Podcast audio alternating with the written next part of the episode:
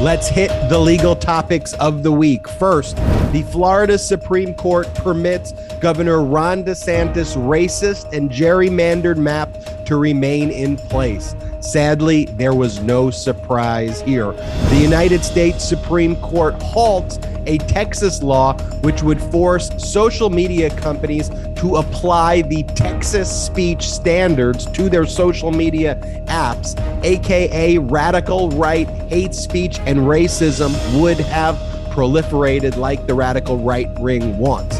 The Manhattan District Attorney is purportedly investigating Steve Bannon for his We Build a Wall scheme for state law criminal violations, since Trump's last minute pardon only applied to federal crimes committed by Steve Bannon. Bill Barr's special counsel, John Durham, suffered a humiliating defeat this week, losing his only trial to defendant Michael Sussman, now free man Michael Sussman, who was found not guilty after less than six hours of jury deliberation in a case, Popok, that you and I said from the outset was a bunch of BS. Trump advisor Peter Navarro is arrested at the airport by the FBI. He's thrown into jail, the same jail cell as John Hinckley Jr. I love that fact. And charged with contempt of Congress. Wasn't it a joy to watch Peter Navarro whine after he was released?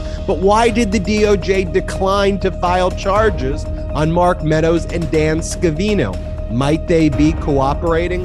And the Fulton County special grand jury begins hearing evidence against Donald Trump for election crimes and racketeering, with high profile names like Brad Raffensperger expected to testify. The most consequential legal news of the week and our lives. This is Legal AF. Ben Meiselas and Michael Popok breaking down those legal issues and the legal issues I just mentioned on this show. Michael Popok, how are you doing? Good evening, Ben. Wow, what what a week. You and I were talking offline. The Supreme Court is going to issue 33 decisions before the end of the summer. We've got the Bannon trial in July. We've got the abortion decision, could be as early as Monday. We've got the Second Amendment decision, probably coming sometime also in June.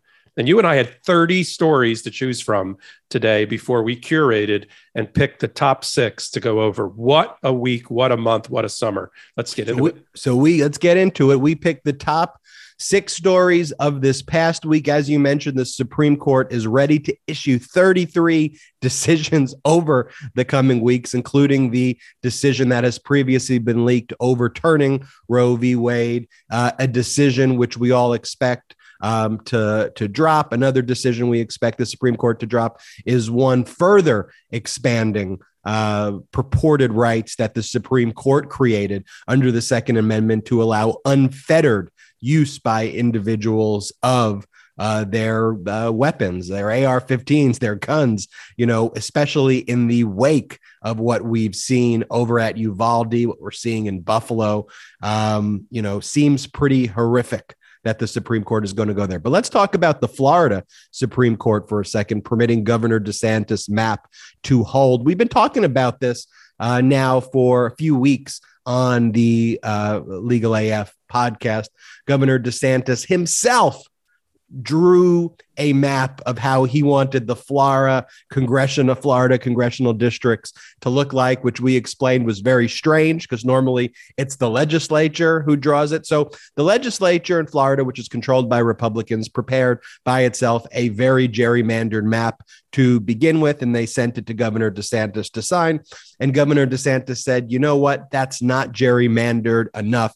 Let me draft it. And so Governor DeSantis and his legal team drafted this this incredibly gerrymandered map, which would basically remove black representation uh, from Florida, remove the black congressional districts from Florida, is the intent behind it and the effect of it. And even the Republican legislature said, Governor DeSantis, you're going a little too far on this. He says, I don't care. You better put this, you better sign this into law. What does the stooges of the Republican legislature in Florida do? They pass it into law. And then Judge J. Layne Smith of the Second Circuit, which is like the trial court, right? Of Florida, the first. Well, it's actually the, it's actually the first district court. You're talking about the, the trial court in Leon County?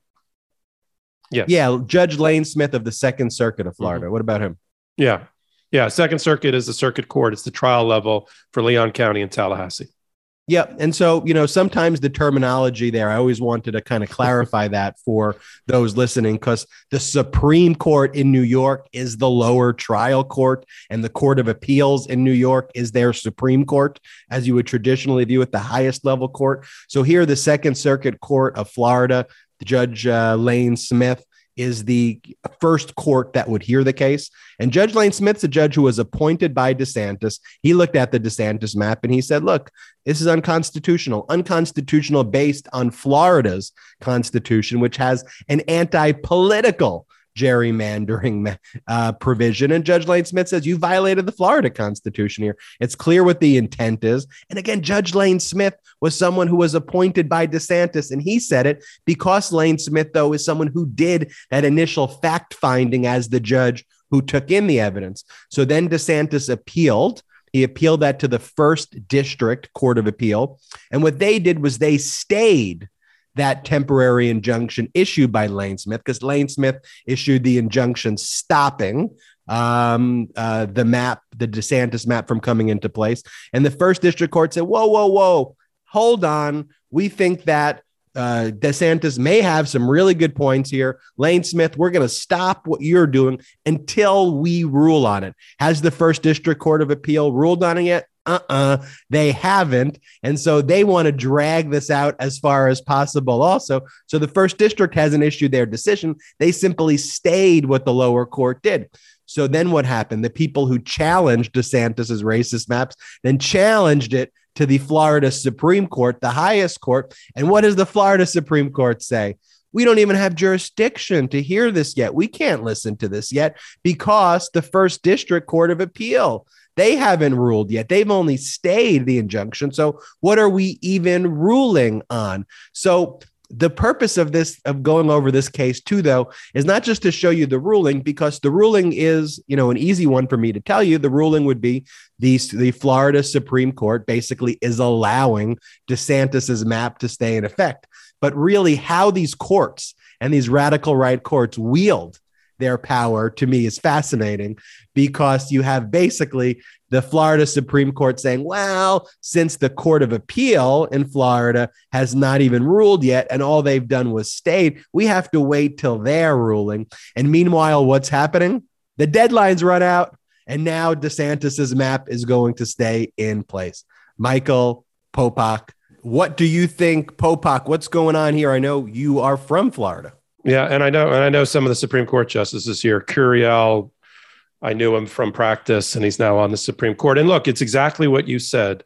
They found a way at the Supreme Court level, based on an allegation, a position that they did not have jurisdiction because the first district court of appeal has not yet completed their appellate process. So the Supreme Court, very conveniently, wanting to uphold the map, said, "Ah, oh, premature. We don't have jurisdiction. Let the first district court of appeal has to continue through a briefing process and decide whether the lower court judge, the trial judge that you identified, um, whether you know he was right or wrong about issuing an order enforcing new maps. That was the real issue on appeal. The issue on appeal was the district, the lower level judge, the trial judge, said not only was he not going to allow DeSantis's maps to be the maps used for the printing of the ballots in the primary in June and the election in August. But he was going to impose new maps that he had had created or court ordered maps. And the, and the appellate court said, you went too far. You can find those maps to be invalid, but then you got to send it back to the drawing board and let the legislator do legislation do their job. Well, because of the timing issue so close to the ballot printing, the trial judge says, no, I'm going to impose new maps, which, by the way, in different states, in this patchwork of different states, has been found to be okay. For instance, in New York, in New York, a Steuben County judge, way up in the hinterlands of New York, in a place most people had not even heard of, ordered the maps by one guy you've never heard of, who who was last minute, who never, who's not even a New York resident, who designed these maps. It's now the map that's being in the state of New York for primary. So it is allowed in certain states. It's just that the Florida Supremes want to show and genuflect to DeSantis. So the Supremes found a way. Now, the open question, Ben, which has been asked among our legal AFers, is what about the US Supreme Court? What about Merrick Garland? What about the Department of Justice? And to refresh everybody's memory from prior lessons, especially you, Ben, on close in time to a primary and what does the US Supreme Court as currently constituted do? They, A, under the Voting Rights Act, there's very little for uh, Merrick Garland of the Department of Justice to do. And B, even if he did it and it went to the Supremes, what do you think would happen, Ben? Oh, the Supreme Courts have made a concerted effort to gut the Voting Rights Act over the past two decades. That's been a even before it became radical, radical right like it is now. The Supreme Court under Roberts has taken all steps to do everything to uh, dismantle the Voting Rights Act protections. And they basically, their theory is basically America is not racist anymore. And when the Voting Rights Act was passed, congratulations, America. I'm being serious here. No, like I'm not being facetious, and, and I and that's what I want people to know. Their basic thesis is that when the Voting Rights Act was passed in 1965, America was racist, but since then, America has cured its racism. So the very notion of analyzing the idea that racism exists, the focus that racism is a thing, is itself according to the Roberts Court, racist. And therefore, we should not even be asking these questions because what existed before a Supreme Court decision in 2013, one of the most fundamental, strong things of the Voting Rights Act of 1965 was this concept called preclearance, where the Department of Justice or federal judges would review the state maps, apply a formula to determine if the state maps were racist um, before the state maps could go into effect. Now, that preclearance in 2013 was dismantled by the Supreme Court. The Supreme Court said the formula used under the Voting Rights Act does not apply in the current times, and therefore preclearance can't exist.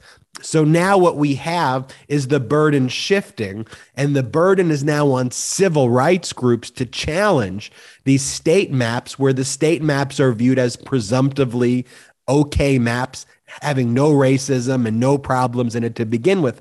The problem is once these once these civil rights groups challenge the state maps then what the courts do is exactly what you see in Florida exactly what the Supreme Court does where they basically said well now we're too close to the election so we can't do anything so we're just going to let the map that the legislature proposed stay in place. That's what they do. And so what would happen if you challenged on a voting rights act challenge a map in front of the U.S. Supreme Court, you ain't getting no love. They will further gut the Voting Rights Act. And, and, and, it encourages bad behavior, as you can imagine. It just encourages the racist state legislators to issue their maps late in time so that any challenge is going to run into the headwinds or the buzz saw that you just identified, where the Supreme Court says, You raise very interesting points, but we're so close to the election, we're going to let the racist map stand. And that is a confounding and maddening result of the doctrine that the Supreme Court has used to, as you said, to gut the Voting Rights Act and to throw it back to the states you know, under the argument that, well, it's all politics and, you know, we're the Supreme Court, we try to stay out of politics when they actually do the exact opposite. Absolutely. And we'll keep an eye on what's going on. But what will happen, and what appears that's going to happen, is the Florida map is going to stay in place. The Court of Appeals in Florida, the state Court of Appeals, they're not incentivized to make any ruling anytime soon whatsoever. Um, and, and, here, and here's the real life result, then the way the map that we're talking about that has now been endorsed by the Florida Supreme Court and will be used to print the primary ballots and beyond, 20 out of 28 districts, and this is for the House run, the House races in the midterms, 20 out of 28 in Florida are now basically safe Republican. Eight are Democrats. So if we're trying to win, if the Democrats are trying to win the midterms, Florida is not going to be the place to do it because now it's plus four in favor of the Republicans off the map drawing. Yeah. Um, we will continue to follow what's going on in Florida. We'll continue to cover Voting Rights Act cases across the country on Legal AF. I want to talk, though, about uh, this Texas social media law that Governor Abbott signed into law that he had the Republican legislature pass. The idea was to treat social media companies like Twitter, and I think that's who was specifically in mind Twitter, but also any social media company that has 50 million or more users. So basically, all of the big ones and not the ones that are run by, you know, Trump and these radical right wingers. So the, the, the big ones. And to treat the big social media companies as common carriers, where these big social media companies would not have the right under this Texas law to in any way moderate the content of you know that's on its social media company unless the content is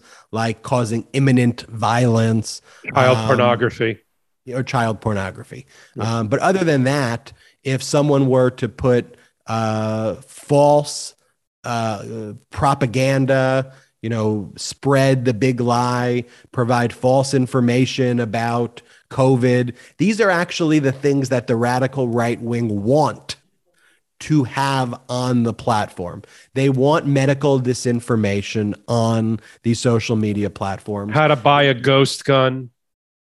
How to buy a ghost gun. They want hate speech on these platforms because that would be required to be carried on these social media platforms. So, racist speech, anti Semitic speech, um, anti-LGBTQ plus speech that would have to be covered on the platform. All of their lies about the election, all of their views about overthrowing the government, all of that would have to be covered um, under this Texas law. All that would have to be allowed and permitted communication.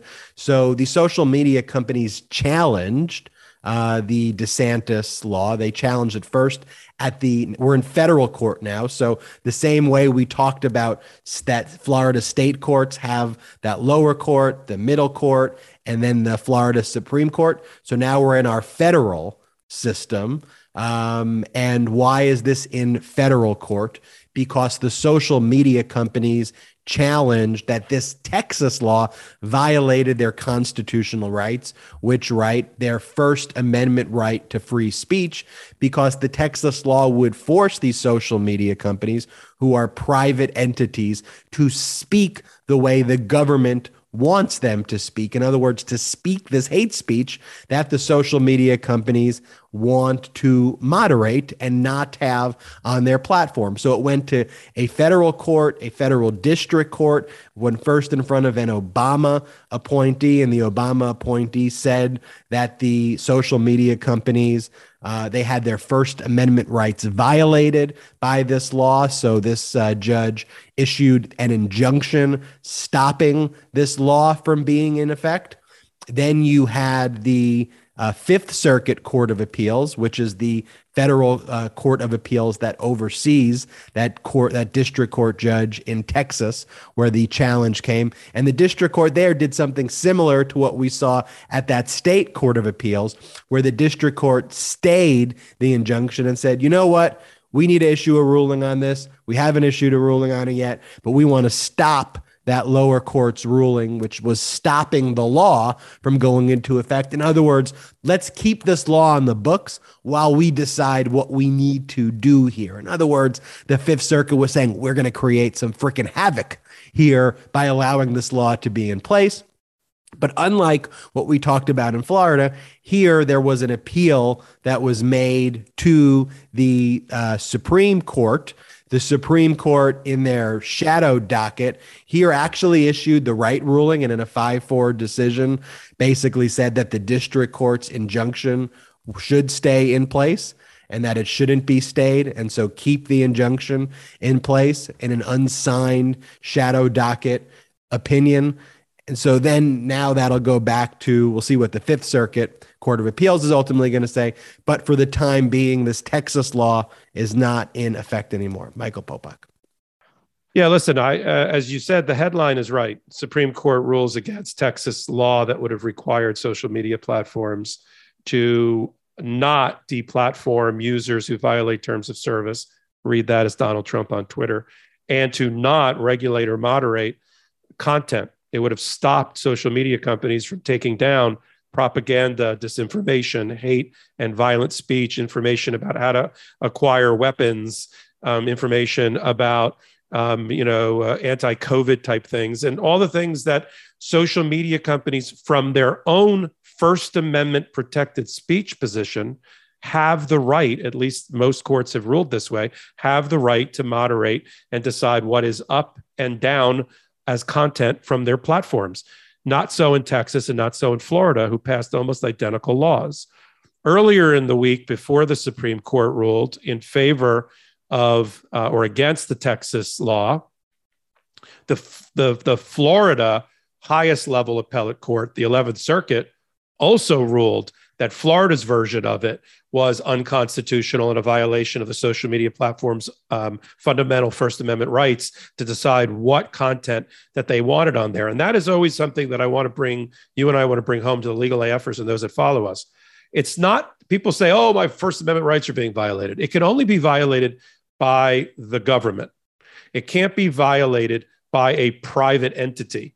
You can't force a private company public, you know, public owned, private owned, whatever, you can't force them to post your flyer at their cash cash register, you or let you stand in the middle of Starbucks on a soapbox and start spouting out whatever conspiracy theory you want to spout out, or the equivalent electronically of posting whatever you want on social media without any type of um, regulation or moderation. That is not your right. They have the right under the First Amendment to bar you from doing that, and that is the fundamental tension. Add to that Section 230 of the Communications Act, which gives uh, civil insulation or insulation from liability to social media platforms, which the Republicans and people like Justice Thomas hate and have been trying to rip away from social media for a long time. And so you have the first stop in this train, is how you've described it. And for right now, it's a minor celebration five to four Supreme Court rules against Texas SB 20. But when you get into it, first of all, it was a weird five to four. One of the four in dissent was Justice Kagan. So Kagan flipped over, which was really weird bedfellows, and she joined. Uh, let me see the lineup here. She joined uh, Thomas, uh, Gorsuch, and Alito in the dissent. Now, she didn't join their actual written dissent because Alito put out a four page dissent or five page dissent, and Kagan didn't join in the analysis there. But she would have ruled, sort of for right now, in favor of SB 20 being allowed to be enforced while the full appellate process went forward. The rest, including Amy Coney Barrett and Kavanaugh, jumped over to what is considered the liberal side of, of, the, of the Supreme Court and joined Sotomayor and Breyer to um, stop SB 20 from being enforced in the state while the full appellate process. Now, interestingly, because we like to talk inside baseball here a little bit, Alito is the duty judge assigned to the Fifth Circuit. He could have made, you want to talk about shadow dockets, he could have made this decision completely on his own, but he decided to refer it over because there's been a lot of flack about shadow dockets in Alito right now. He referred it over to the complete uh, set of nine justices to make this decision. Again, this is the round of last decisions to be made by Justice Breyer. And then everything else starting next term will be um, with our new uh, Ketanji Brown Jackson as our new justice. So there's the, the reason I say it's the first stop on the on the train, Ben, is because you already see in the dissent as written by Alito and joined by Thomas and Gorsuch and Kagan, you already see inklings like you know, social media has changed the First Amendment world, statement by Alito. First Amendment and how we communicate on the internet is all, you know, is a game changer and needs to be evaluated differently. And then you got Thomas, who thinks Section 230 of the of the uh, Communications Act should be completely ripped away so that you can sue Twitter when you don't like something that's on its platform. So when they finally get their their grubby hands on this law, in the next term, if they decide to take it up in the next term after a caucus, Now with Ketanji Brown Jackson there, we'll have to see what they finally do. But I am completely, and I've said this on the Wednesday podcast, I am completely against any analysis that converts Twitter, Facebook, and the rest of the social media private companies into public utilities or common carriers. You know, Alito's, for instance, Alito's comment that um, basically Facebook and Twitter is the new town square. Yeah, I mean, and Starbucks is the new library, but that doesn't mean, you know, we're not living in the world of Ayn Rand. We're not going to nationalize Starbucks because people do most of their reading and analysis sitting in it. The, you know, they have their own corporate First Amendment rights. I think they have to be protected. And I think it's going to be another struggle and tussle at the Supreme Court when it comes down to the First Amendment rights of these companies.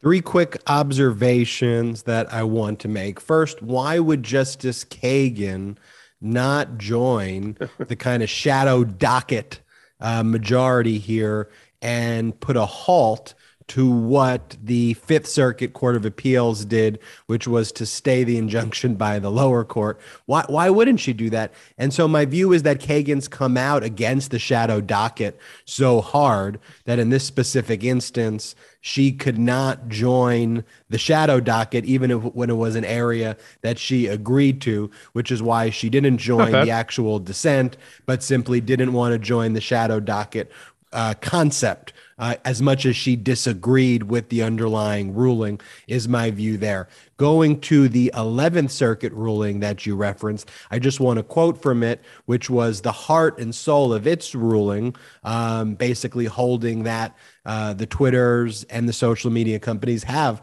this First Amendment right. Quote, we hold that it is substantially likely that social media companies even the biggest ones are private actors whose rights the First Amendment protects that their so called content moderation decisions constitute protected exercises of editorial judgment, and that the provisions of the new Florida law restricting large platforms' ability to engage in content moderation unconstitutionally burdens that prerogative. Wanted to read that. Three, a very smart thing, legal smart maneuver that the social media companies did here they hired as their lawyer Paul Clement, the uh, Solicitor General under the Bush administration. Paul Clement. And Paul Clement is a right wing, uh, viewed as a conservative lawyer. And so to have Paul Clement representing your case in front of a Supreme Court with essentially his colleagues and people who really respect Paul Clement and view Paul Clement's conservative bona fides was a really just smart decision to have Paul Clement as the lawyer here. So just wanted to make those three observations for you, Michael Popok. Um, now I want to turn to what's going on in New York, where a lot of people have been very, very, very upset with the Manhattan District Attorney's Office uh, regarding their failure to prosecute Trump. But um, we have information right now that the New York Manhattan District Attorney's Office um, is moving closer, actually, to charging Steve Bannon in connection with his We Build a Wall financial scheme, where, if you recall, they fundraised, um, they crowdsourced, funded to basically build a private, uh, to put private funds towards building a wall that they put millions and millions of dollars. Uh, they raised millions and millions of dollars for this, but it turns out that they were just taking the millions and millions of dollars of donor money and basically paying themselves despite telling the public that they weren't drawing salaries and that they weren't going to make any money from this whatsoever. And so, if you recall, in the uh, New York federal court, Steve Bannon was being prosecuted for his federal crimes from stealing money, from stealing charitable funds. But on January 19th, 2021, he received a pardon from President Trump, a last minute pardon that basically um, uh, dismissed all of the criminal uh, charges against him. and Steve Bannon filed a motion to dismiss. We talked about this ruling on Legal AF. And when we talked about this ruling on Legal AF, the federal judge in the case, when she granted Bannon's motion to dismiss uh, the charges against him from stealing from the charity from the charity quoted from sources over and over again that basically say pardon implies guilt if there be no guilt, there is no ground for forgiveness. And this venerable principle applies in the 21st century. Acceptance of a pardon implies a confession of guilt, is what Judge Analisa Torres wrote over and over again in that over and over again in that opinion when she had to grant Bannon's motion to dismiss because uh, ultimately uh, it was had to be granted. Trump gave the pardon, but now it seems that basically the same charges, um, you know, the state version of those charges, um, likely are going to be filed against Bannon. One of the things that uh, sources say was happening was that the state prosecutors were waiting to see what would happen in the federal case because Bannon's co conspirators, who also stole the money with him, Trump didn't give those guys pardons. He just gave his buddy Bannon a pardon. But now those individuals, there's only one individual who hasn't taken a plea deal, but a number of the other individuals have taken plea deals. They pled guilty to stealing charitable funds for this fraudulent build a wall scam where they pillaged charitable money for themselves. But it seems like Bannon will be charged here, Michael Popok, as you do a new background. Yeah, it's a real live background. background. It's a technology thing. It was like a filibuster. I'm not sure there's much left for me to add, but let me add this. Uh, Ma- Manhattan DA's office and Alvin Bragg gets a lot of a lot of flack because it looks like they've pumped the brakes on the prosecution of Donald Trump and the Trump organization. But they do other things, and one of the things they've been doing since the um, almost since the day the pardon was granted was to work parallel, or at least watch parallel, to what the Southern District of New York prosecutor's office was doing with the prosecution of Brian Kolfage, who was the founder of Build the Wall. He, a triple amputee, um, uh, Air Air Force veteran, Andrew Andrew uh, uh, and then Tim Shea, and uh, Trump, in his infinite wisdom, did not, as you said, pardon all those people, allowing the federal prosecution to continue against them. And now Bannon, if he thought he had a get out of jail free card because he got a federal pass, does not, because there are state law crimes that are commensurate or, or coextensive with the federal crimes. And uh, it's good to see that there's some muscular prosecutorial chops being exercised here by Alvin Bragg's office, um, even though he's been taking a lot of flack about what's going on with, with Trump. And fortunately, we're going to talk about a district attorney who has um, brass ones and is bringing what you and I predicted six months ago is probably the the, the prosecution with the most potential to put Trump behind bars is the one that's going on down in Atlanta and Fulton County.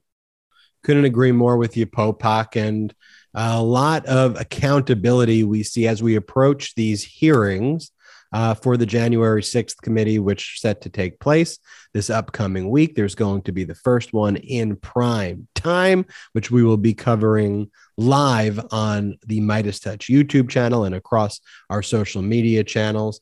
Um, but an individual who refused to testify before the January 6th committee, who simply wrote a uh, email response back when uh, he was requested to appear for deposition.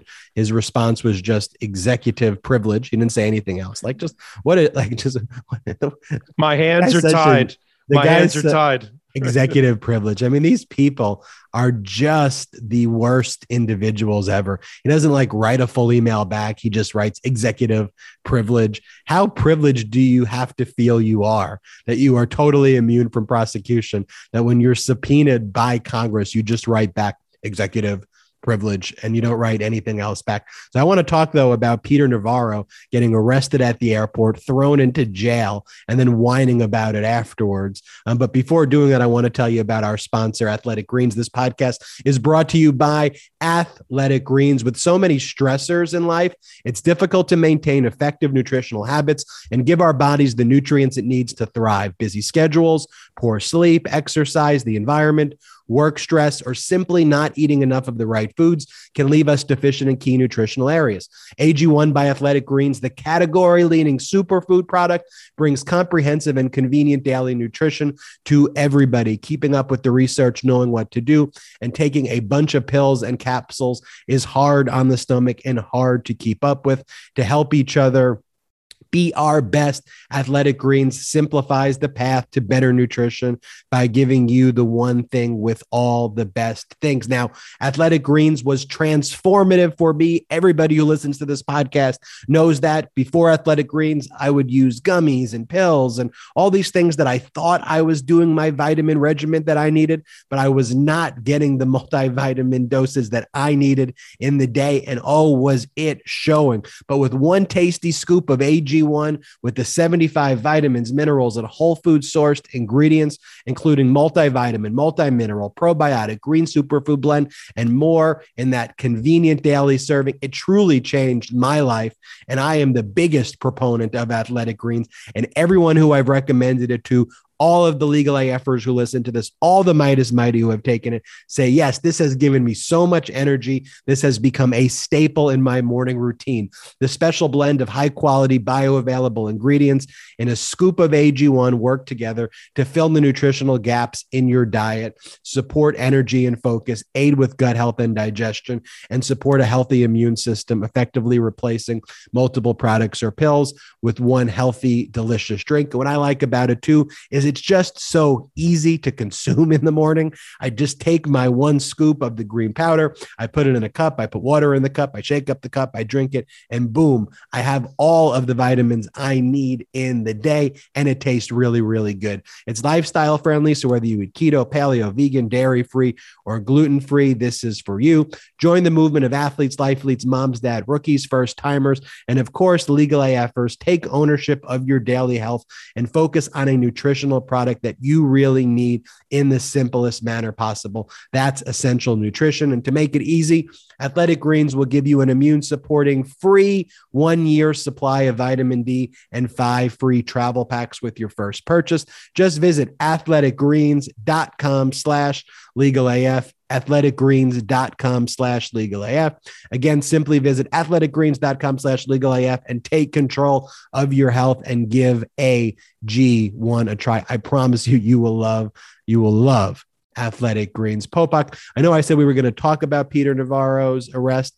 I'm so excited to talk about that. So I got a little bit ahead of myself before talking about that, though. I want you to talk about Michael Sussman. I've been talking a lot in this podcast, Michael Popok. So if you can break down this Michael Sussman, John Durham prosecution, Michael Sussman was found not guilty in under six hours by a Washington, D.C. federal jury. He was charged with purportedly lying to the FBI when he brought forth information to the FBI about Trump's affiliation with uh, Russia.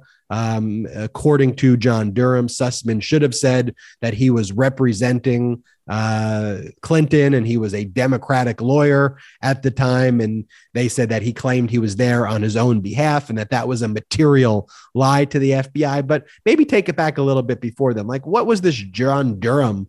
Uh, yeah. He was hired by Bill Barr as the special counsel yeah. to basically, you know, go after people who Trump had grievances with.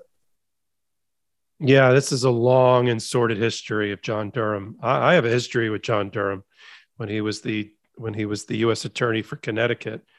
I was not shocked that John Durham lost a jury trial, having seen his act his work in the in the uh, District of Connecticut before he was appointed first as a line prosecutor and then as a special prosecutor by Bill Barr. We'll talk about that. So so Bill Barr at Trump's behest hired John Durham who was then a former prosecutor, having left the Connecticut prosecutor's office for the U.S. attorney, and hired him with sort of an open mandate. He wasn't yet appointed a special counsel. He was there to investigate the links between Russia and Trump and whether that was a hoax and whether the FBI's investigation was improper and whether people should be prosecuted as a result. So he's running around for, I'm not kidding, Ben, 14 months looking for something. And right at the moment when it looked like Trump may lose the election to Biden, Barr did him a solid, Donald Trump a solid, and appointed uh, and elevated and gave new job security to John Durham by actually nominating, uh, appointing him special counsel. And under the special counsel, what used to be called the independent independent counsel law, that gives that position newfound powers and also a lot of a lot of um, job security because it's very difficult to remove there's a whole set of steps that have to be taken by the replacement attorney general, in this case, Merrick Garland, before you can remove it, because the goal was not to depoliticize, uh, or was supposed to depoliticize that role. But when he comes in, he immediately goes political along with with uh, with Barr. How do we know that? Because a the Office of Inspector General for the FBI had already issued a 500 page investigation and report clearing the FBI of any wrongdoing in the Trump Russia, you know, um, linkage investigation. And what's the first thing that um, Durham and Barr do is they shit all over the civil servant, independent Office of Inspector General at the FBI uh, and his report.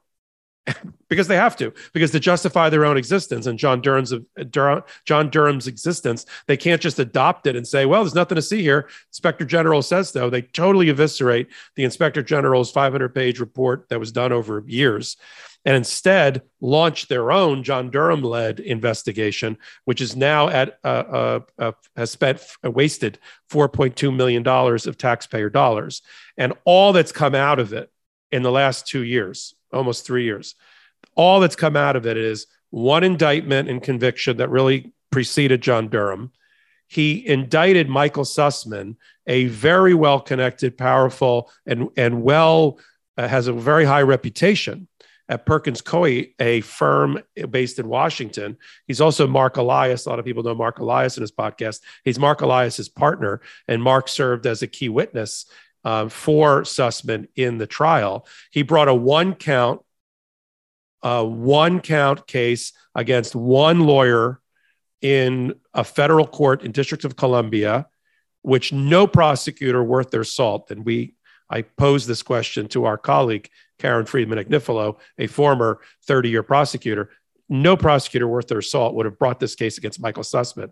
It's based on one conversation that was not recorded and there's no notes of it between Michael Sussman and a friend of his, literally a friend of his, who, who at the time was the general counsel for the FBI, a guy named Jim Baker. No, not that Jim Baker, another Jim Baker.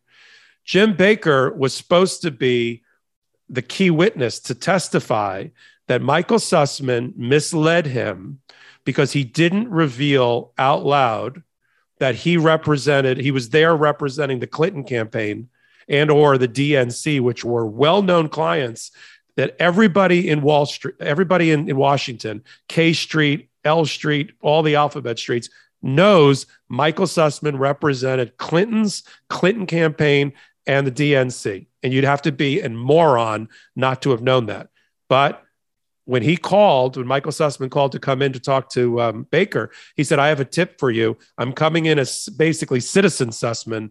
I'm not representing a client. Not that he doesn't represent clients, just like you and I do, Ben, but he wasn't re- there on behalf of a client at the time. And he had data and information actually from another client of his, um, which, sh- which at least on its surface showed that there was maybe a link between Alpha Bank, a Putin controlled bank in Russia, and the Trump organization, that there was computer traffic uh, off of servers between these two entities. Now, by the way, the FBI took that lead, took that investigate, you took that tip from Michael Sussman, followed it, and drilled it, drilled down to the ground, and found there was no link between Alpha Bank and the Trump organization. That's a little known thing that gets talked about in the media. The FBI did investigate off the tip.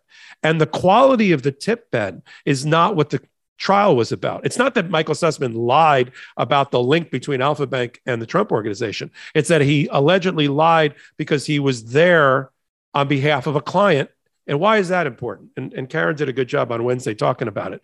It's because the FBI and prosecutors need to know if there's a secret or hidden agenda that is coming along with the information. I mean, everybody has one. I, I joked on Wednesday that if the Pope called it a tip, even the Pope has an agenda. So they wanted that. That's the lie that Michael was representing the Clinton campaign and didn't tell Jim Baker that, although Jim Baker would have would have known that. And that's what the jury had to decide over uh, you you said six hours i'll call it lunch plus three hours because they did it over two days and it, it really was a very fast acquittal of, of michael uh, of michael sussman and and i believe in looking at the transcripts and the media reports that the thing that killed the prosecution one that never should have been brought is that baker when he testified testified under oath that he had he couldn't remember 116 different things related to Michael Sussman and this meeting. There's no notes of the meeting, there's no video of the meeting, there's no audio of the meeting, and there's no witness to the meeting other than Michael Sussman who did not testify and and Baker. And I'm sure the jury concluded, wait a minute. This guy barely can remember what he had for breakfast in the morning. And this is your witness that we're now going to convict that man over there and ruin his entire career for lying to the general counsel of the FBI. I mean, it's such an esoteric bullshit case that when you have, and then Jim Baker actually, I don't know if you read this, Ben, Jim Baker actually helped Michael because he also had to admit that Michael did things that are completely against the Clinton campaign's position. First of all, it's well known that the Clintons and the Clinton campaign did not trust the FBI for various reasons, including Whitewater and the Clintons' experience, you know, 20 years earlier. So they're not like pro FBI, especially after what happened to them with Comey and all the, you know, the servers. They're not like, yeah, FBI's involved. That's really great for the campaign. Secondly, it is well known, it's been written in books by people involved, that Hillary Clinton and the campaign wanted the article about the link between Alpha Bank and Trump Organization to hit the paper to be in the media like an October surprise to help her campaign. Michael Sussman told uh, Jim Baker who the reporter was that was working on the story in order for the FBI to kill the story while they were working on the investigation because the FBI hates you know things ending up in the New York Times at the same time they're doing their investigation. That is, I'm sure the jury concluded that those two things are not consistent with representing Hillary Clinton, if that's really the case. And that's it. Now, what I hope, Ben, I want to hear your view on this. Does Merrick Garland now call Durham in and say you spent $4.2 million? You just lost your only case that you brought against Michael Sussman, a lawyer, no less. I think it's time to wrap up this, and I'm going to conclude your role as special counsel. Does that happen? No, um, because it's going to kind of he, he has one more case that I think he's looking at. I think this is an incredibly embarrassing thing to Durham by itself, and I think the Durham uh, special counsel it's it's it's fading away anyway in disgrace. And so, why strategically would you want to terminate it now and then give the radical right a talking point? You know, so I I, I think it'll just naturally fade away and go away, which is uh, kind of where the direction yeah. that, that is. I, I just hate making decisions because of what we think the radical right is or is not going to do. We're going to talk about picking up Navarro at the airport at the airplane door in a minute. But you know, I, I, I am against policy making that is based on what we think the radical right's reaction in the Twitterverse is going to be to something. It is either right for me or wrong for me to terminate the special counsel position, having now seen the fruits of his labor. But I, I don't disagree with you. I think you, you, it might as well just kind of peter itself out rather than actually go through it. But I wouldn't mind having, you know, Merrick Garland showing, showing some brass ones that he's been accused of not having and actually firing the guy. Yeah, and look, I think the idea that uh, Merrick Garland has been criticized, you know, the way he has when we see what he did with Peter Navarro, um, you know, to me, I think you have to look at the full picture of what Merrick Garland is actually uh, doing and what he's already built and where he's going ultimately with the investigation. Um, but you know, I, I'm, I'm with you, Popok. I agree that you can't do something purely based on what the public backlash is going to be. Although I don't think it is a Twitterverse issue so much as it is uh, the co-opting of the special counsel process and our legal processes and how they've been manipulated by the Trump administration places law and order people like Merrick Garland in difficult conundrums where normally you would let the special counsel continue until the special counsel completes their work, you know, unless they engage in for cause, for cause bases of termination.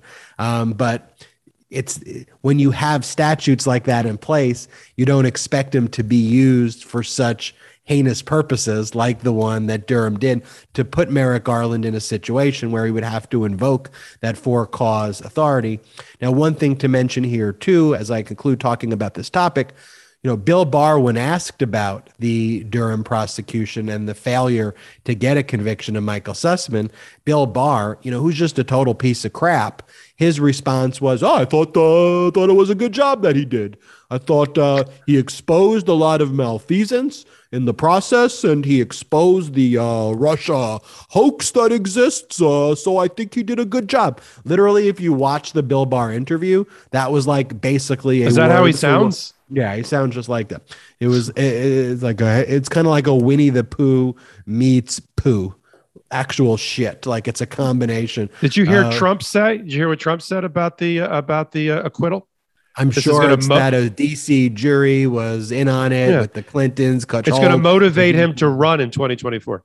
I mean, it's yeah, it's beyond stupid. But um, but when Bill Barr says that this was effective, that just shows you how defective and how disgusting that these Republicans actually are. It's like when you hear Louis Gohmert saying Republicans can't even lie anymore to the FBI. They can't even lie to more anymore to Congress. He actually said that on Newsmax. What's going on? You can't even lie to the FBI and lie to Congress anymore. They're so out of touch and out of sync with actually true law and order and the law that they just make comments like this. For Bill Barr, as a prosecutor, this is the biggest disgrace and biggest embarrassment in the world. And the fact that you take joy that a prosecutor essentially engaged in a completely with malice prosecution so that you can put up a bullshit narrative that Trump was getting spied on or there was this Russian hoax. And then the one case you used to try to prove that one is the dumbest freaking case of all time. And you lose the case in a publicly embarrassing way where the jury says you shouldn't even brought this case in the first place. And so going to disgrace, going to embarrassment, we're talking about Peter Navarro right now. And so Peter Navarro is someone who worked at the Trump administration. And I'll just read from the indictment of, of Peter Navarro for who Peter Navarro is. He was a private citizen, but from January 20th, 2017 until January 20th, 2021, during the administration of former President Trump, Navarro worked in the executive worked in the executive branch as an advisor on various trade and manufacturing policies. That's kind of the DOJ's way in the indictment of saying, "Who is this freaking guy?" you know, the trade and manufacturing policies, but what Navarro was actually used for because he was a sick son of a gun was that he was one of the main people out there who was spreading the COVID disinfo and then spreading the election disinformation stuff out there. That was really what his role was there, AKA, he was the chaos agent. And Navarro, since leaving the White House, since Trump got destroyed in the election, has written books and in the book that he wrote, he talked about the plan to steal the election. He gave it a name. He called it the Green Bay Sweep which referred to the Green Bay Packers under Vince Lombardi, how they would basically advance to score touchdowns by using blockers and then slip in the touchdown, slip in the football in the end zone when no one was looking. And so here, what the Green Bay sweep was, was what we heard about, which was having these senators and members of Congress object to the results of the election while an insurrection was taking place to try to throw the election back to the states, to then have these various states that we talked about, like Arizona and Georgia um, and Pennsylvania Michigan. and Michigan, et cetera, um, overthrow the results of those elections, have the state legislatures do that, and then declare Donald Trump as the emperor. That was the goal. That was the Green Bay sweep. And he talked about it. So the January 6th committee, because he talked about it and bragged about what he did, and they knew what he did, they subpoenaed him on February 9th, 2022. The select committee, the January 6th committee, served Navarro with a subpoena for documents and testimony relating to its inquiry and cited all of the things that he had said in his book and that he had said publicly. They also demanded documents and demanded that he appear for in person testimony. And all Navarro did was respond in an email that just said executive privilege. So he didn't show up. He didn't even show up to assert the privilege the way you're supposed to assert that privilege. If he claimed there was an executive privilege, what do you do? You show up when you're being interviewed and you say, I'm invoking the executive privilege on a question by question basis, or I'm invoking the Fifth Amendment privilege. The privilege here, to be clear, folks, does not apply because he talked about it in the book. Number one. Number two, as we hear time and time again, if you think about the case um, in uh, in California in the Central District, privileges don't apply when you're engaged in underlying criminal conduct. The California case related to the attorney-client privilege, not executive privilege, but the concepts apply also. So you waive the privilege when you talk about a privilege publicly because now you're the privilege is secret. You're talking about it public, so no privilege. And when you commit the crimes, you don't have a privilege to commit crimes in the United States under the United States law. And so he doesn't show up to his depositions. He's referred uh, for contempt of Congress one, for not showing up at deposition, two, for not producing documents. Um, and we have the DOJ this week arresting him at the airport, actually prosecuting when the January 6th referred these charges to the DOJ. Yes, the DOJ acted on the referral with Bannon, they acted on the referral with Navarro, and they arrested this guy at the airport. They cuffed him. They brought him to jail in Washington, D.C. He actually stayed in the same jail as John Hinckley Jr., he talked about, which I just think is mwah, chef's kiss for the person who told him that and put him in the in the same jail cell as someone who tried to assassinate a sitting president, tried to kill the leader of the free world. Um, so I think that was apropos. Uh, but then also one of the things that we learned, Popok, too, is separately, Peter Navarro received a grand jury subpoena, which doesn't seem to be necessarily directly related to ultimately the reason why he was arrested here. Yeah, the not. grand jury subpoena talks about his interactions with Trump and Bannon and others.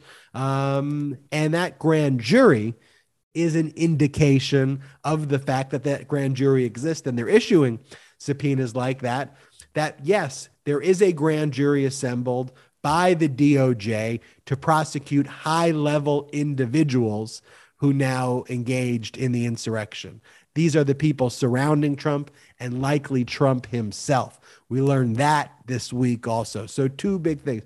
Of course, Navarro, after he's arrested, he whines. He claims it's unconstitutional to be arrested. Like these people are so are so enraptured in their own privilege that this takes place every day. You break the law, you get arrested, buddy. That's what happens in our system. You, you, you break the law, you get arrested. He does this whining, whining press conference.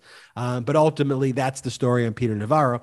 I want to hear your take on that. And then I do want to touch upon, though, Dan Scavino, uh, Deputy Chief of Staff, Mark Meadows, Chief of Staff. They were both um, referred to the DOJ for contempt and they were not prosecuted for contempt of Congress. And uh, in fact, the DOJ sent a letter back to Congress end of last week, same day, I think, as Navarro's arrest, basically saying we're declining to prosecute Meadows and Scavino for contempt of Congress. It doesn't mean they're declining under other bases to prosecute them at a later date and for other things. But I want to talk about that too. But first, I think I hit everything on Navarro. You want to add anything, Popey? Yeah, listen, Navarro has got a big problem. First of all, we know now there are multiple grand juries in operation in the District of Columbia by the Department of Justice. At least one of them is by the U.S. Attorney's Office for the District of Columbia, who's Matthew Graves. They are looking at different issues and different concepts, and there are overlapping, um, potentially indicted people like Peter Navarro. You can be indicted by one grand jury at the same time you're indicted by another grand jury on a whole different issue in the same jurisdiction and in different jurisdictions. So that's part of the lesson for legal AFers. We now know, whereas we didn't know three months ago, even as recently as three months ago, that there not only is one grand jury sitting in the District of Columbia, there are multiple grand juries. One of them indicted him, Peter Navarro, for, for a uh, two counts of contempt of Congress, which is, or, or, or, criminal contempt of Congress, which is a misdemeanor, just like Bannon, with no, no greater than a one year sentence. So it's not the huge pelt on the wall, but it is something that holds people accountable for their bad actions. Um, we also know that separately, he, he himself was called in to testify, not in the grand jury that just indicted him, but several days prior to that, he was called in to testify in another grand jury, probably where he was not the target, meaning against Trump, maybe the fake elector scandal, maybe other aspects of the Jan 6 issues, all of which Peter Navarro was involved with. He has not yet appeared there. In the interim, the second grand jury indicted him. Not only indicted him, but unlike Bannon, which you referred to earlier, which they gave him the privilege, if you will, of self surrender and coordinated surrender, because Navarro is such an a hole and has been on television and, and Ari Melber's show and uh, all the social media platforms and wrote and wrote books. They made a good faith argument to the judge in the case that the indictment should be sealed until the day of arrest because they didn't want to tip off Navarro because they had a legitimate fear of the prosecution that he was going to flee the jurisdiction, witness or document tamper, or otherwise impede or interfere with the investigation, and convinced a federal judge that the indictment should not be unsealed until the moment he is arrested. So at the moment that he was arrested, all the Navarro knew in the last three days prior to trying to hit that door for wherever wherever he was flying to, and, and not making it was that earlier in the week he had filed his own lawsuit in the District of Columbia, challenging Matthew Graves, the district attorney, and his and his authority, challenging the Jan 6 committee, and challenging the grand jury. That had happened on the 31st of May, right off of the Memorial Day a judge already in that case said you screwed up because you're representing yourself. Peter Navarro, in his brilliant mastermind, decides he's going to be pro se, representing himself in all of these matters because, you know, as an economist from Harvard, he has legal training to try his own case um, in his own mind. So the judge said, You already screwed up your filing because you're attacking the grand jury. Everything about the grand jury process has to be sealed. You need to seal your filings and you need to make an application to the chief judge of the jurisdiction, in this case, District of Columbia, uh, if you're going to attack anything related to the grand jury process. So, good day, sir. That was on that was on Thursday. He then goes on Ari Melber and brags about his role in the Green Bay sweep, the green the green wave, whatever it was. And in the meantime, what he doesn't know is the prosecutors are working behind the scenes to, and have convinced the judge not to tip him off to the arrest, which happened yesterday or day before yesterday. Um, and so they didn't give ba- they didn't give him the Bannon right to come in and self surrender and appear. They they shackled him. I heard it was handcuffs and shackles to his legs. Everybody, in the Republicans are, oh my God, he's 72 years old. Who cares how old he is if he committed the crime? And now he made his first appearance yesterday, you know, and now it was released without bail. And he's going to go back to his home until that trial. Remember, parallel to this, Bannon's trial is July 18th on his case um, related to that. And separately, Navarro's not out of the woods on testifying in front of another grand jury related to his his and other people's roles in the case. So this is a perfect example of, you know, he effed around and he found out what it's like to go against a Department of Justice and a weight of evidence. And going to jail. And he had an interesting quote, Ben. I don't know if you saw it. He, he originally said at some point that unless he's dead or in jail, he is going to be one of the leaders of Trump's return to the White House in 2024. Well, he's doing a very good job of taking himself out of leadership because there's more likely than not he's going to be in jail. One last comment. I always like to use some historical references Watergate versus Trump. In Watergate, 40 different people affiliated with Nixon were indicted and or went to jail. 4-0 including people that we've that, that are now commentators on television like like uh, john dean and, and all of that. So far the trump administration and the trump behavior and criminal gang has indicted or jailed 11 people soon to be many many more you know and that includes bannon michael cohen who went to jail michael flynn manafort george papadopoulos roger stone and the like. This list is only going to grow over the next year or so based on the Department of Justice investigation and those of other prosecutors that you and I are going to talk about. I do want to talk also about Mark Meadows and Dan Scavino not being prosecuted for their contempt of Congress. Lots of people were upset about that. And I totally, totally get why you'd be upset about that. They flaunted Congress, they taunted Congress, they, you know, refused to do what they should have and they were supposed to do.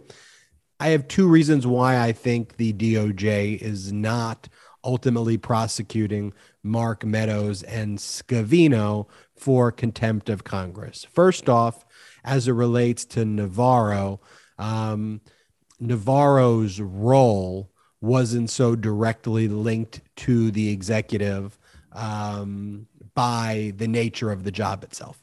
So Navarro's actual role was trade and manufacturing policies, and the fact that he involved himself in these other areas um, was not actually what his job description was, and the ability to have an executive privilege claim um, is a little bit more difficult for Navarro to establish. Also, as I talked about, Navarro, you know, completely waived it kind of over and over again. Um, we know, for example, with Meadows, Meadows did turn over uh, nine thousand document. Yeah, we have a lot of documents from Meadows, and so you know the question is, what's really going on with Meadows behind the scenes? Is Meadows and Scavino possibly cooperating? Number one. Number two, um, do they anticipate that they will be able to flip Meadows and Scavino at a certain period of time? And that by charging them with contempt of Congress, this misdemeanor doesn't ultimately serve their ends? Or also, do they believe that charging Navarro the way they did can be used now to send a message to other Trumpers like Meadows and like Scavino and say, you know what? We're going to give you here. And by the way, this is how mafia prosecutions take place. And that's the way this is being modeled after a kind of a mafia prosecution, starting with lower level and going up to the top mob boss, and basically saying, look, we're going to give you one more shot. Um, if you play ball with us and you give us information, we didn't charge you with contempt of Congress here, which we could have. Uh, but don't think for a second that we can't charge you with X, Y, and Z, which is what we actually want to charge you with. The reason we didn't charge you with contempt of Congress because we don't even think there's anything you can give us there that is even going to be helpful. We already got the information from your staff members there. But what we really want is this piece of information. And we want you to think long and hard about your cooperation because we will go after you. And I think that is a message that is being sent. And you can't just look at one offs in these prosecutions over what the DOJ, you know, is doing and saying, well, they're not going after the Meadows, they're not going after Scavino. I don't read that that way at all. I read it as either Meadows and Scavino are cooperating, number one, or number two, they're telling Meadows and Scavino, look, this is what's going to happen to you. Um, but this just goes to show you this is what law and order actually looks like. And when confronted with law and order, people like Peter Navarro and Louis Gohmert, Louis Gohmert, by the way, Louis Gohmert, by the way, and I just want to say this um, he was a judge in Texas. He was appointed to be a judge, and he was the chief judge of their court of appeal in Texas.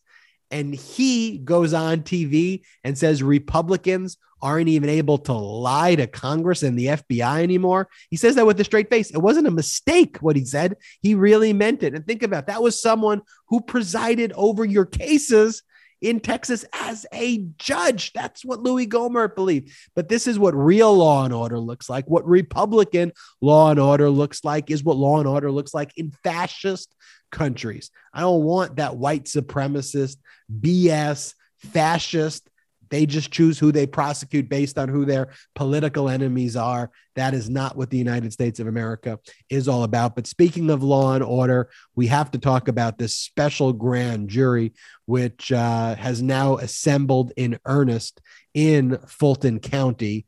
Um, we have a district attorney there in Fani Willis, the Fulton County DA, who is no nonsense. Uh, we now have learned that over 50 witnesses will go before this grand jury. Uh, District Attorney Fani Willis was waiting until the election, you know, so this wouldn't be politicized before um, pursuing uh, charges before this grand jury in earnest. High profile people like Brad Raffensperger will be testifying before uh, this grand jury. And what's the grand jury uh, doing? They're determining if Donald Trump engaged in criminal conduct when he extorted Brad Raffensperger and said to him to find him the 11,780 votes. And that that phone call and related conduct, like when Lindsey Graham reached out to Raffensperger and Lindsey Graham reached out to election officials in Georgia and threatened them um, on behalf of Trump, whether all of that constitutes criminal conduct. And we know that Fani Willis is uh, pursuing racketeering charges and other similar charges. So, um, Popok, I have a great degree of confidence here that this is actually going to result in an indictment of Trump. Fani Willis is going to indict Donald yeah. Trump. It's just a matter of when. I could say this one with 99% certainty that that's where this is going. We, have always liked Fani Willis's case. We've said earlier when everybody was down in the dumps about Alvin Bragg in the Manhattan DA's office about the Trump organization, that the things about the Trump presidency were probably going to be fast tracked in Fulton County in Atlanta because of the phone call that we all know t- took place very publicly and recorded by Brad Raffensperger. People forget that was a recorded message, a recorded phone call. There is physical evidence of that. And Fani Willis, who is a, you know, they, they do things politically down in Atlanta. She was a Democratic elected Fulton County, former Fulton County assistant district attorney, and then became the actual district attorney. And Fulton County covers Atlanta. You're so right about racketeering. And why that's so important is because that will bring into the net, the prosecutorial net that she is using, lots of other people who are part of this conspiracy, at least that she's going to be alleging it, conspiracy uh, with a hub in the middle and spokes around it, a wheel, you know, it's a wheel system in a conspiracy. And that will bring in people from outside of Georgia who maybe never set foot in or even made a phone call into Georgia, but will bring within that into her jurisdictional web uh, their conduct. So she could be prosecuting more than just Donald Trump, but lots of other people. For instance, let's not forget that Rudy Giuliani, in his infinite wisdom among his road show where he went to different state legislators and different state legislations and made presentations about the, the you know the big lie the fraud in the election he made a presentation to the judiciary committee of the state of georgia because they have a, a, judiciary committee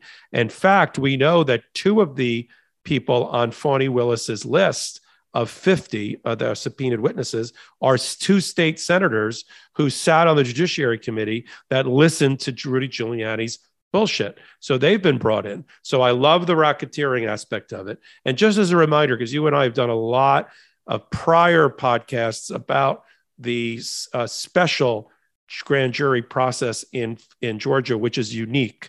This grand jury, which is around for one year, I think they're two months down on a one year timer um, this will make ultimately a report and recommendation, not indictment.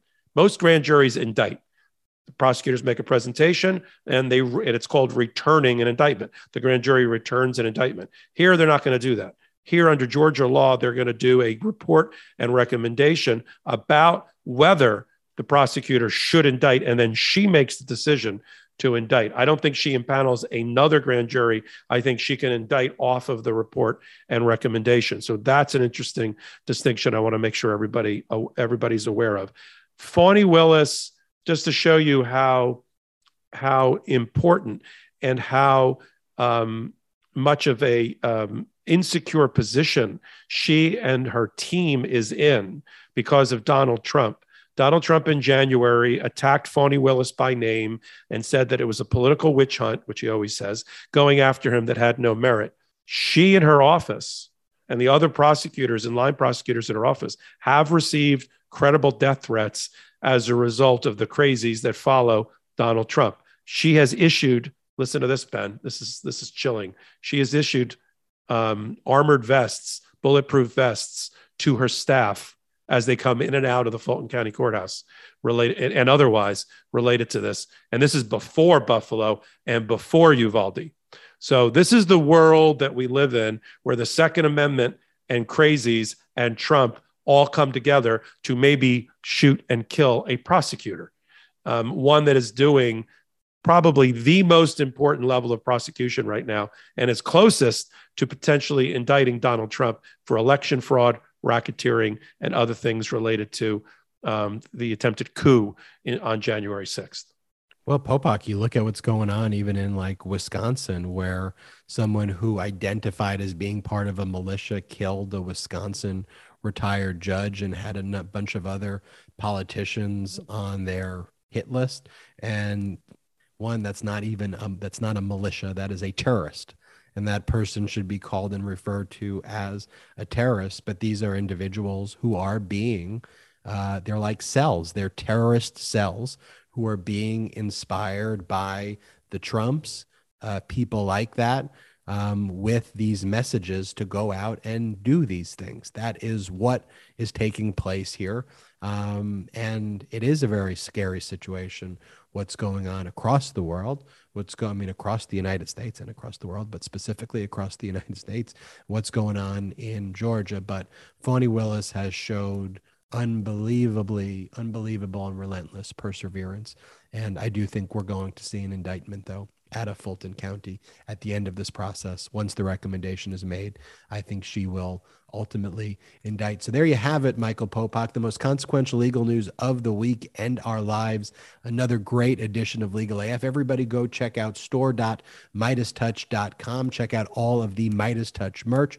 Do me a favor here, too. We're very close to 1,000 reviews for the Legal AF podcast where you can get your podcast. So wherever you can download podcasts and the audio, go there leave a positive review, a five star review for Legal AF. If you're listening to this on the audio, go check us out on YouTube and subscribe to the MeidasTouch YouTube channel where Legal AF is played. We get lots and lots and lots of YouTube views and a huge YouTube audience. If you've watched this on YouTube, do me a favor, will you? And I really, really ask for your help on this one. Wherever you download podcasts, please go right now, once the show's over, and subscribe to Legal AF wherever you listen to your audio podcast, in addition to leaving a five star review there.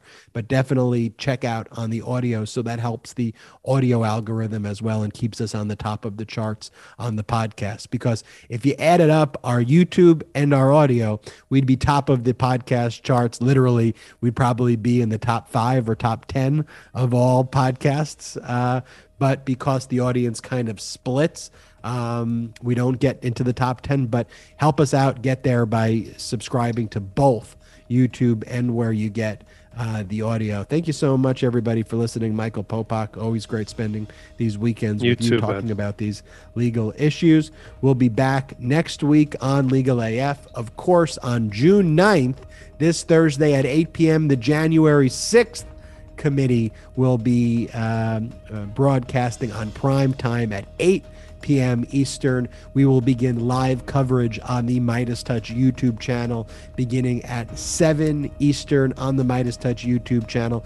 We will have full live coverage of all of the January 6th proceedings, all of the hearings. We'll have a great uh, group of guests who will be breaking down everything that's taking place at this hearing. So we hope to see you there as well. If it's the weekend, it is Legal AF. Special shout out to the Meidas Mighty.